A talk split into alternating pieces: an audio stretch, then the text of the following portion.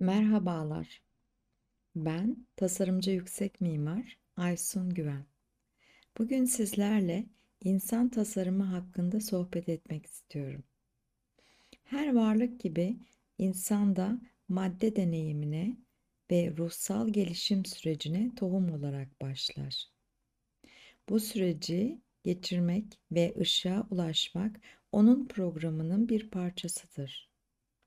Doğru gelişip yetişmek için ışığa ihtiyaç duyar.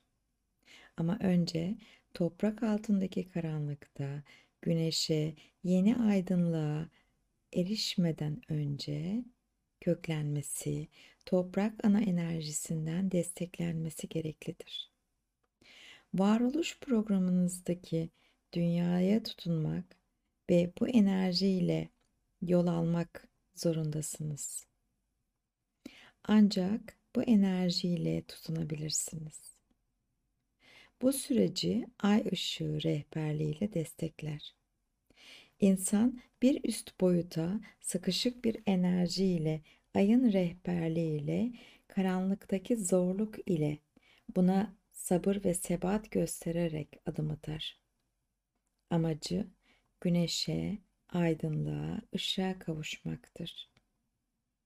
Köklenme süreci ona ışığa ulaşması için güç verir ve besleyerek, büyüterek güneşe kavuşmasını sağlar. Güneş ise dünyada var olmasını, farklı nimetleri fark etmesini, dünyadaki rüzgara, yağmura, kuşların saldırılarına ya da başka hayvanların ona verebileceği tüm zararlara karşı nasıl ayakta durması gerektiğini gösterir ve ona rehberlik eder. Güneşi gördükçe hem dünyada var olmak için yapraklarını, dallarını büyütür, gövdesini büyütür, yükseğe doğru çıkartır. Hem de köklerini daha da aşağıya doğru indirir ve dünyadaki toprak enerjisini aşağıdan yukarıya doğru çeker.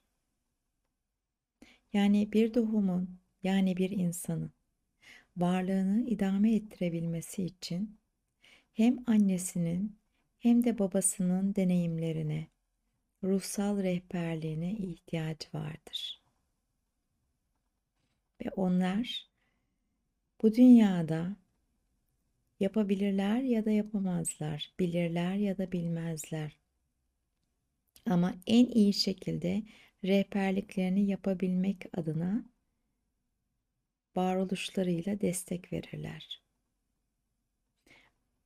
Bazen çok üzülürüz, kızarız, canımızı acıtırız. Bazen onların da canlarını acıtırız. Ama sakın unutmayalım ki annemiz ve babamız öğrendikleri annelik ve babalık kadar bizlere annelik ve babalık yapabilirler. Bu onların suçları değildir. Belki de bizler öğrendiğimiz annelik babalıkla onlara annelik babalık yaparak onlardakini geliştirebiliriz.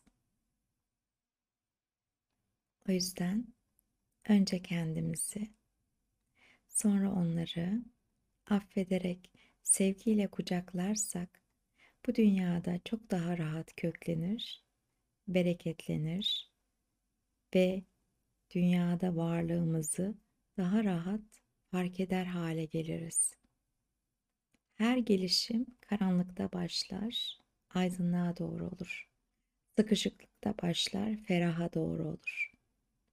Kara gün kararmak için değil, aydınlığa ulaşmak içindir.